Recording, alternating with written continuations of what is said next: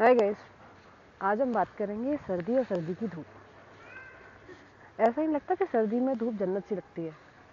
लोग कहते हैं, जन्नत जाना हो तो कश्मीर चले जाओ, कुल्लू मनाली चले जाओ, शिमला चले जाओ, कहीं ना कहीं घूमने निकल जाओ सर्दियों में। बट सच बात तो ये है कि दिल्ली में अगर अपने घर के बाहर एक बार हल्की सी धूप की किरण भी मिल जाए ना, लगता है जन्नत मिल गई।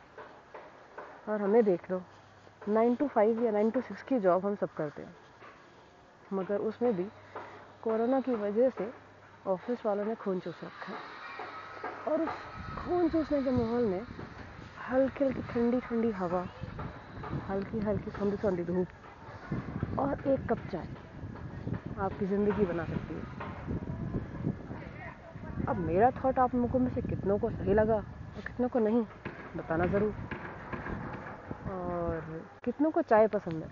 वो भी अदरक वाली या कह सकते हैं मसाला चाय, क्योंकि मैं तो चाय पसंद करती हूँ। एक कप चाय। आप लोगों को भी शायद वो ठक ठक की आवाज़ आ रही हो। बहुत इरिटेटिंग है भाई। मतलब क्या कर सकते हैं?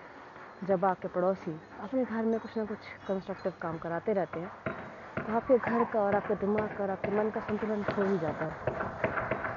पर ठीक है। Not a big deal. Adjustment is the key.